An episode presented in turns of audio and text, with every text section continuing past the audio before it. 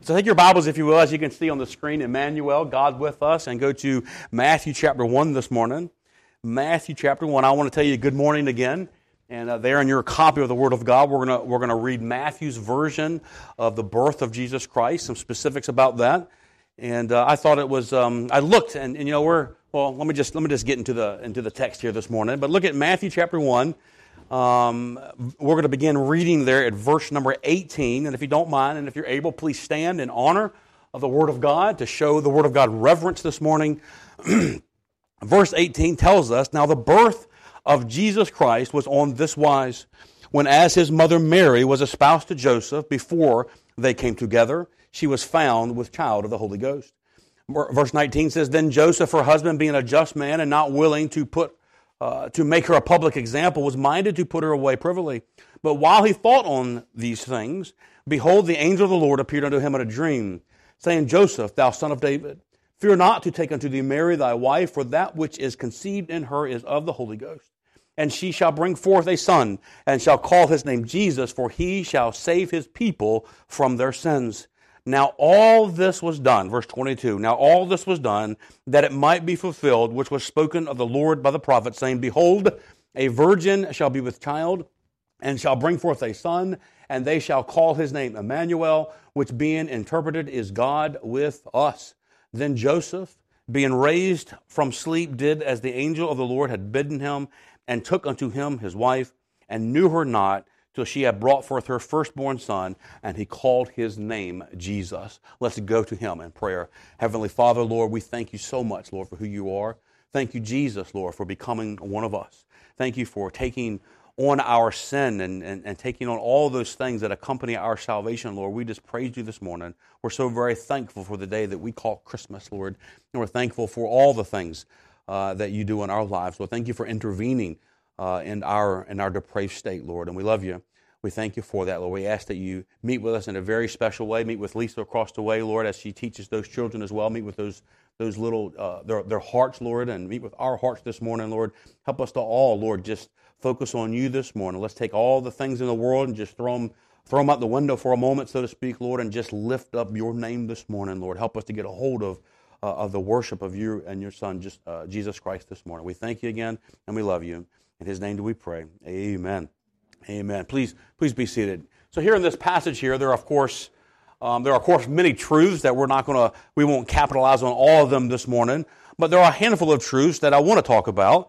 Uh, and there, if there is one title from the text, um, there's probably many, but if there's one title that, uh, from within that text that could convey the truth of this morning's message, It, it would be God with us, right there in um, whatever verse that is, twenty-two, I think it is, um, twenty, twenty-three, God with us. So this is going to be our title this morning, God with us. Now, we're going to we're going to attempt this morning with a valiant effort, I am, uh, to rightfully divide this passage this morning, and there's many ways to divide it, of course, but we're going to divide it to make an application for us this Christmas, and but we must do so not forgetting that truth, that it's all about God with us. us.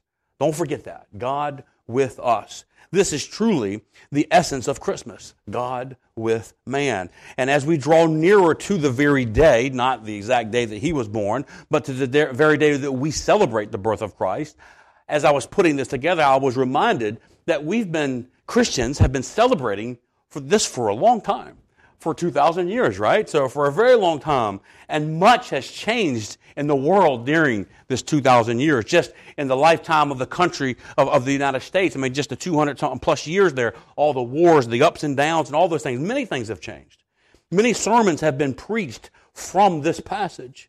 And personally, as I was, again, putting this together, I, looking at this pulpit and looking at what comes from this pulpit, I purposely limit topical sermons. I purposely limit specific sermons that are expected because of a certain season, whether it's Easter or, or or Christmas or whatever whatever it may be. But at the same time, I do see the value of those sermons because many people, some people might be more inclined to come to church and hear a message geared for Easter or Christmas or, or something along those lines. Uh, and with that said, if you think about that two thousand years again, there have been numerous, no doubt countless millions of sermons about the birth of Christ. and preachers today may be tempted to preach something new or different. My wife was sharing a couple years ago how some preachers get up there and they talk about what the donkey might have thought there, there at the uh, at the manger scene. So we want to have we want to make it interesting. So we may be tempted to preach something new or different about this day. And to be honest, I think all of us from time to time may come to church hoping to hear something new. Maybe you want to hear a different perspective. We want to we want to be blessed from the text. Uh, whether it's Christmas or not, we want to have something special delivered to us collectively as a church or maybe even individually. But to be up front with you this morning, I am not going to preach anything newer than a two thousand year old message this morning. It's the same message. And the same is true really of every Bible-believing church. Every Sunday morning here at Hohenfels Baptist Church, nothing is new being preached here. It might be new to us, but it's the same message. And while this message is relatively old, it is not outdated.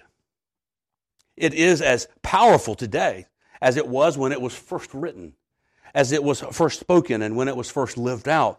And this is the message of Jesus Christ. This is the message of Jesus. This is why we're here. And here in Matthew chapter eighteen, verses uh, down, or chapter one rather, down to eighteen to twenty-five, we have in our copy of the Word of God really eight verses Uh, that record a single event that changed the world. I mean, it really changed the world. And while many things have again changed since that event, nations have fallen, nations have been formed, wars have decimated this planet, man has searched the depths of the ocean, we've put men on the moon, millions of books have been written and even rewritten and changed about the knowledge that we have gained. But this message, the story of God becoming man, has not changed one bit. It's the same message. You see, religions have challenged its truth, yes. Evolutionary scientists believe that they have disproven it. Lettered historians criticize the authenticity of it. But the message is still here, and it's still the same. And what is that message? Look at verse twenty-three. Behold, a virgin shall be with child, and shall bring forth a son, and they shall call his name Emmanuel, which being interpreted is God with us.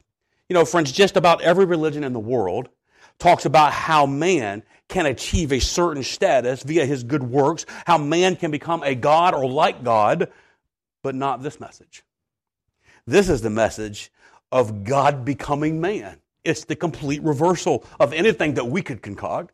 This is God looking down on humanity in our rebellious and depraved state, in our delusional concept of self-righteousness, and God saying, I love them anyway. I love them anyway. So much so that I'm going to send forth my son, Jesus Christ, so that they can be redeemed. What's the most popular verse? No doubt, for God so loved the world that he gave his only begotten son. He loved us, so he gave Jesus to us. You see, you see, in summary of all this together, God created this world and everything in it without sin, without sin. And it was in perfect harmony, harmony with himself. But you and I have rebelled. Man rebelled, and through that brought death, disease, and destruction into an otherwise sinless creation. But God then chose to still intervene. I mean, what a God that we have. What is man that thou art mindful of him? God decided to intervene with his creation in order to draw us back to him. He taught man the price of sin through sacrifice. He taught man the incredible importance of faith. He even called a nation unto himself prior to the book of Matthew here to be a light to the world for the purpose, for the very purpose of redemption. And even though there were great men used by God from that nation, and many miracles through those men, all, all the prophets, all the way in, in the inclusion, all of the Old Testament, they never could accomplish what God truly wanted to be accomplished. It was written on the wall, so to speak, from the very beginning that God was going to have to get personally involved if there was ever going to be any true redemption. It couldn't be done through the prophets. It couldn't be done just through those sacrifices. Something more had to happen. Something more. God would have to be personally involved. Again, there was a mark on the wall known only by God, and that mark was to send his son, Jesus Christ, into this world. Galatians four, four and five states that when the fullness of time was come, that mark on the wall, God sent forth his son, made of a woman, to redeem us. And these here, these eight verses here in Matthew chapter one, I believe capture this event with an iron pen for all of us to see, read, and believe. And in the exposition of this passage, which really is inexhaustible, I think it can be, be divided in a couple different ways. And one of the ways where it can be divided is in perspectives, in the perspectives of past, in the perspectives of present, and in the future perspective. So past, present, and future. In other words, these verses here, these eight verses, look back to the teaching of prophecy. They look at the fulfillment of those prophecies, and they look forward to the future unfolding of prophecy right there in these handful of verses. So in short, we have we have a promise, we have a promise fulfilled, and we have a new promise. And looking at it, at this simplistic view, you know, when someone keeps a promise, and they keep another promise, and they keep another promise, you're inclined to believe them when they tell you something else, because they're they have a good record. God, therefore, has great credibility. No surprise. He has a perfect record of being true to his word. You know, when I was when I was much younger and more foolish, I went to a dealership one time, and my wife, I'm sure, remembers this, and I went there to buy a new-to-me car. And um, and I asked the dealer that, can I, can I buy a new-to-me car? And after looking at my credit report, he smiled a little bit. He's like, no problem.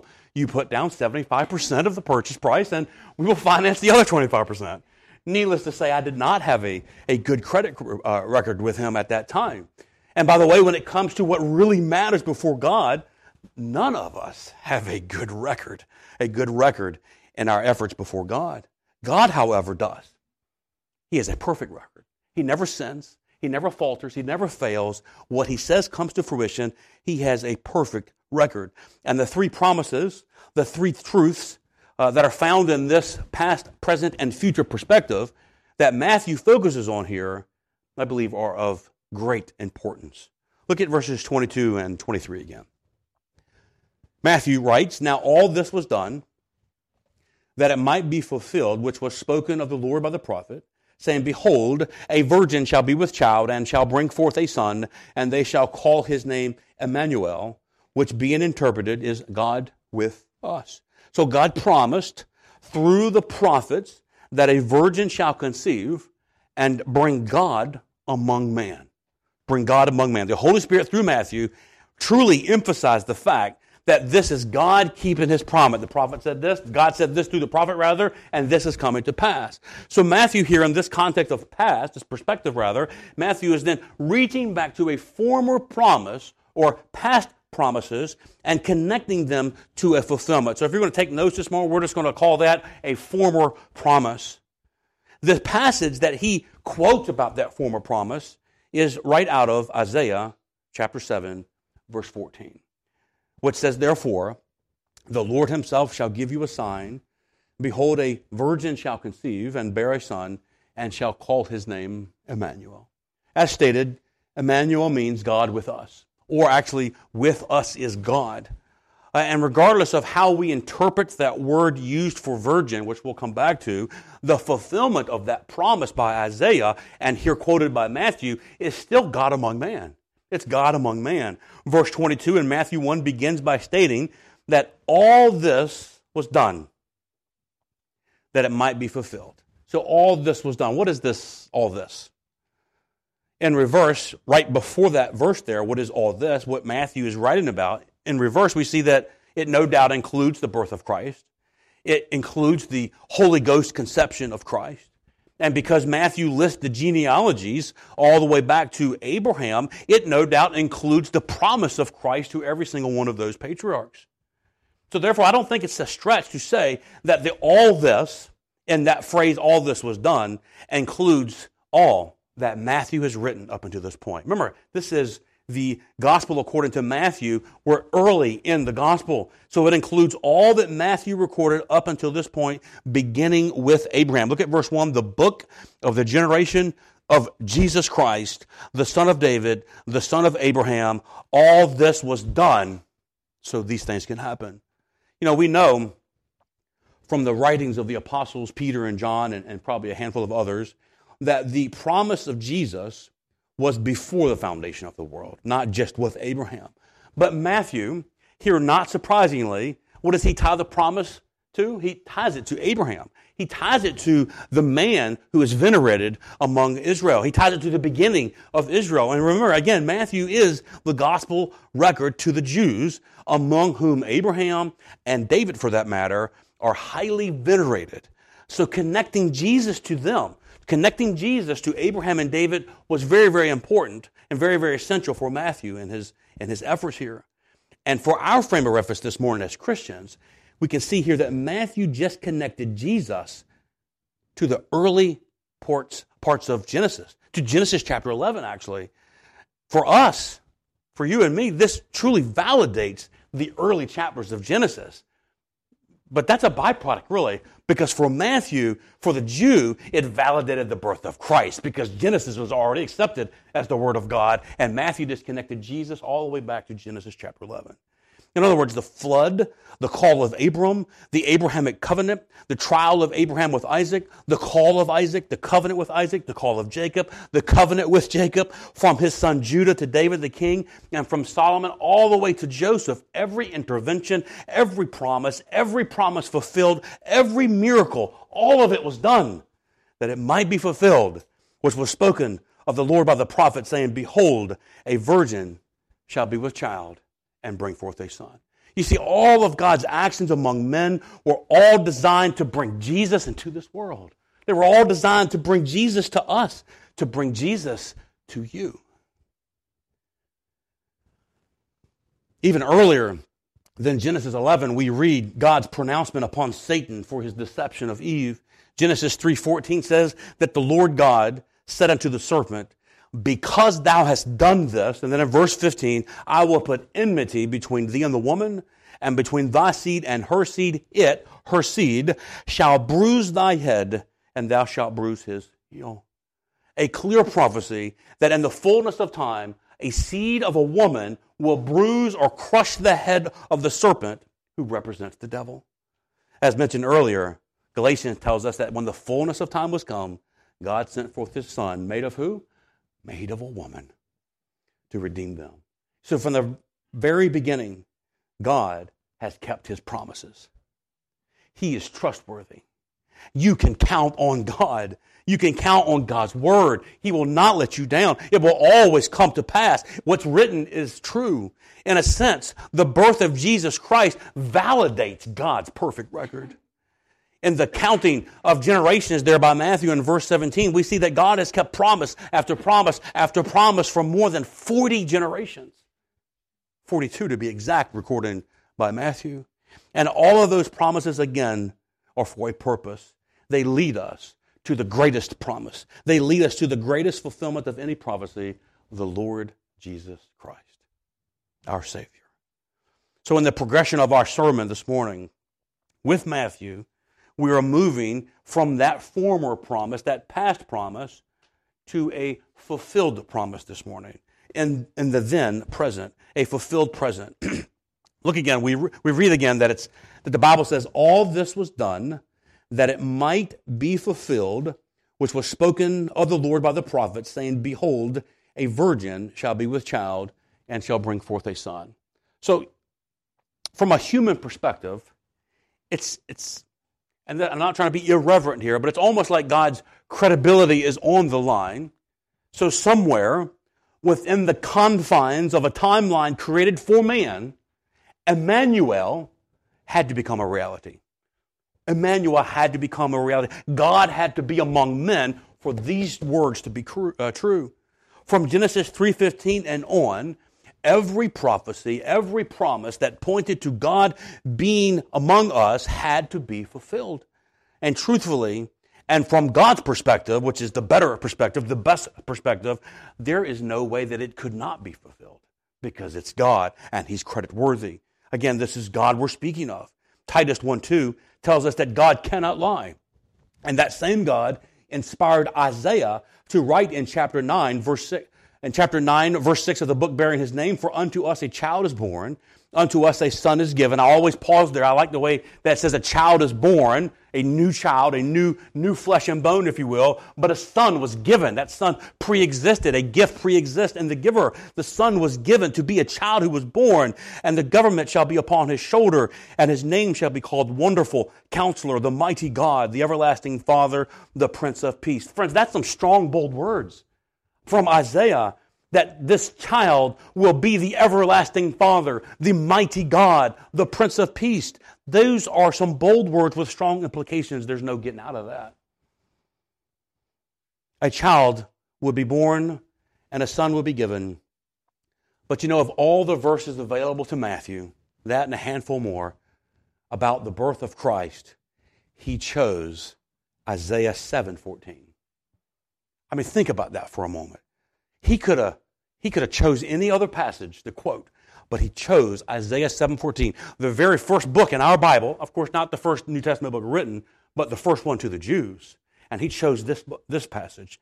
He chose to quote, "Behold, a virgin shall be with child and shall bring forth a son, resulting in God being with us."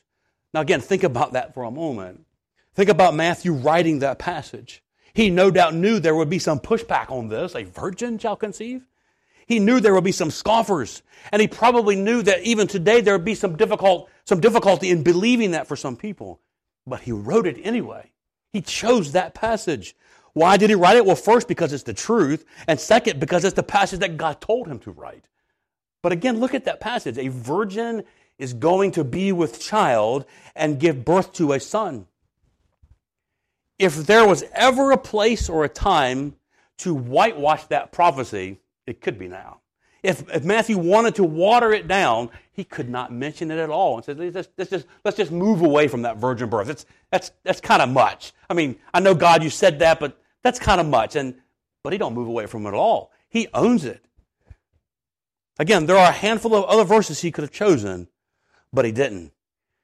Behold, a virgin shall be with child and shall bring forth a son. And I submit to you this morning that this is one of the pillars of Christian doctrine, the virgin birth of Jesus Christ.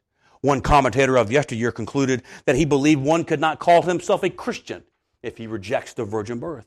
And some preachers even today, some well-known preachers even today, surprisingly so, kind of lessen the emphasis of it. Oh, you can just believe in the resurrection. Don't worry about the virgin birth. But what does the text say? A virgin shall be with child. Notice again verse eighteen. Now the birth of Jesus was on this wise, when as his mother Mary was espoused to Joseph, notice the rest of that verse, before they came together, she was found with child of the Holy Ghost. And just in case there was any other misunderstanding, Matthew finishes this thought in verse twenty-five, which states that Joseph knew her not till she had brought forth her firstborn son. Furthermore, I want to tell you this morning that some have attacked this word that Isaiah used for a virgin there in Isaiah seven fourteen. They say it describes just a young unmarried woman, and it shouldn't be translated as virgin.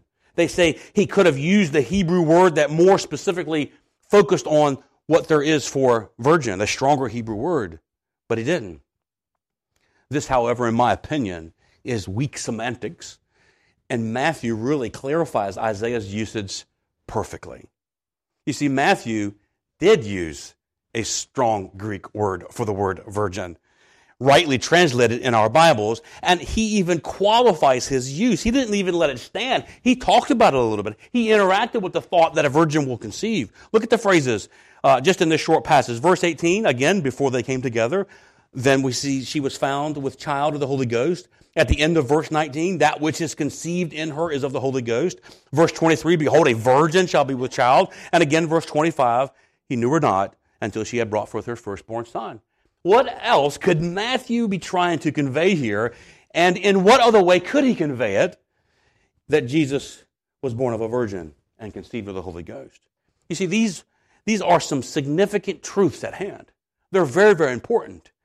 And they might be more important than what first seems, than what first, than what meets the eye. God is keeping a promise, number one. I mean, think about this. If Jesus was not conceived of the Holy Ghost, as Matthew has written, then this is not a fulfillment of Isaiah seven fourteen, even though Matthew quotes it. And Matthew then is deemed quite dishonest in his portrayal of Jesus Christ if it, it's not true that Jesus was born of a virgin. That's number one. Number two, if the Holy Ghost's conception of Jesus is not a primary issue to salvation, because belief in the resurrection is what provides salvation, which is the normal way it's presented today from those uh, different kinds of preachers. If that's true, why should we believe Matthew's account of the resurrection if we don't believe his account of Jesus' conception? In other words, this becomes a Bible authority issue, and you pick and choose what you want to believe from the text. Do we believe the Bible, or do we believe what our modern world has to say about the impossibilities of conception without a man? I mean, think about that for a moment. Our world can't even define what a man is, or a woman is. Men in our world are lost, and they reject the basic knowledge of how men are to be men and women are to be women. Why would any Christian succumb to the writings of God to the authority of man? It makes no sense. And number three, if Jesus was not conceived of the Holy Ghost, as Matthew has written, then as great as a man as he was, that is all he was, a man. Conceived the same way you and I were conceived. The fact of the matter is that God did keep his promise. Jesus was born of a virgin, which makes the resurrection possible, and he is indeed one hundred percent God and one hundred percent man. And while every New Testament writer doesn't specifically address Jesus' Holy Ghost conception, they all attest in one way or the other the deity of Jesus Christ, which requires a virgin birth. None of us have deity in us. None of us are deity. Well, we do have the Holy Spirit, of course, but we are not God. That requires the virgin birth. So those are three things right there, why it has to be a virgin birth, but that's not all that is predicated upon the virgin birth and the deity of Jesus Christ. In our text this morning, we have looked at a former promise and a fulfilled promise. Now let's take a look at a forward-looking promise here in the text. Look at verse twenty-one again. It states that she shall bring forth a son, and thou shalt call his name Jesus, for what? Why? For he shall save his people from their sins. So get this now. Let's put all that together. If Jesus was not conceived of the Holy Ghost, then the Scriptures are wrong. Jesus was only a man, which prohibits the resurrection, and we are dead in our sins. But friends, the Bible tells us differently, doesn't it? As Hebrews says, we are persuaded of better things than these because Jesus was indeed born of a virgin. He is all God and all man, and he has saved millions of people from their sins. This passage here obviously doesn't look to the manger. It doesn't look to Jesus' miracles. It looks to the cross. This passage, this promise is forward-looking to the cross, which is the whole point of God being among men. The cross is the whole point of God becoming man. Speaking of Jesus' work on the cross, Colossians two fourteen states that he blotted out the handwriting of ordinances that was against us, which was contrary to us, and took it out of the way, nailing it to his cross. This was his purpose. And this was his mission. Again, he came to save us from our sins. God did not send his son to die on an old rugged cross because he had nothing better to do. Jesus did not humble himself in the form of a servant to humanity because we were on his way to a greater cause. No, Jesus came to seek and save the lost. We are his cause. Right out of the text here in Matthew, the Son of God became the Son of Man so that he could save man from their sins.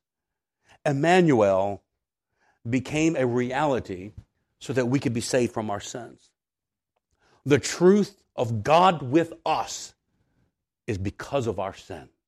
The truth of God with us was because he wanted to go to the cross and endure that pain and that suffering for you and for me to have eternal life. God with us, bring us truly with us forever, or with him forever. The Bible states in First Timothy one fifteen, this is a faithful saying and worthy of all acceptation, that Christ Jesus came into the world to save sinners, That's why there is Christmas. Jesus came into the world to save sinners. That's black and white, that's straight, that's simple. You know how I like the simple text. Jesus Christ came into the world to save sinners. God with us to pay our sin debt. The question, however, for us this morning, in this present in this present day promise, is not whether God is with us or not, but is God in us? Is God in us? Notice Notice these verses up here from Colossians again. The Bible states that the mystery, which hath been from ages and from generations, all those things that Matthew talked about, the generations there, now is made manifest to his saints, to whom God would make known what is the riches of the glory of this mystery among the Gentiles. What is this mystery? Christ in you, the hope of glory. Christ in you, the hope of glory, whom we preach. I like this last verse, warning how many men? Every man, and teaching every man in all wisdom, that we may present every man perfect in Jesus Christ. Every man, that's not, that's that's everybody. That every means every, every man. So as we close this morning, I want to say, know that know that Jesus Christ died for you. It's not just a celebration of a, of a, of a, born, of a baby being born in the manger. It's the Son of God laying in that manger. God sent His only begotten Son for us, and He didn't stay there. He went to that cross. He paid your sin debt. Know that Jesus was born and that He died for you. The gift of His entire life, His entire life, from His conception to the cross and beyond the resurrection, is the best gift you could ever receive. Hands down, no competition. To be saved from your sins is truly what it means to be saved. It's truly what it means to be born again. And all we must do is believe and receive the Lord Jesus Christ as our Savior. Remember Romans ten nine, that if thou shalt confess with thy mouth the Lord Jesus, and shalt believe in thine heart that God hath raised Him from the dead, thou shalt be saved. And for those of us this morning who have already received that eternal forgiveness of sins, rest assured this morning again and forevermore in the truth that God keeps His promises. In Second Peter three nine, just a few sentences before Peter put his inspired pen down forever, just a few verses from the end, he wrote that the Lord is not slack concerning His promise. The Lord is not slack. He will keep them. And friends, all of these things and more are true because God made it a point to keep His promise that a virgin shall be with child and shall bring forth a son, and they shall call His name Emmanuel, which is being interpreted, God with us. I hope that God is with you and God is in you this Christmas season. And if He has, if He isn't, if you do not know Him as your personal Savior, please don't hesitate at all. Reach out to Jesus. Call out to Him in faith and receive Jesus Christ as your personal Savior. Let's go to the Lord in prayer this morning.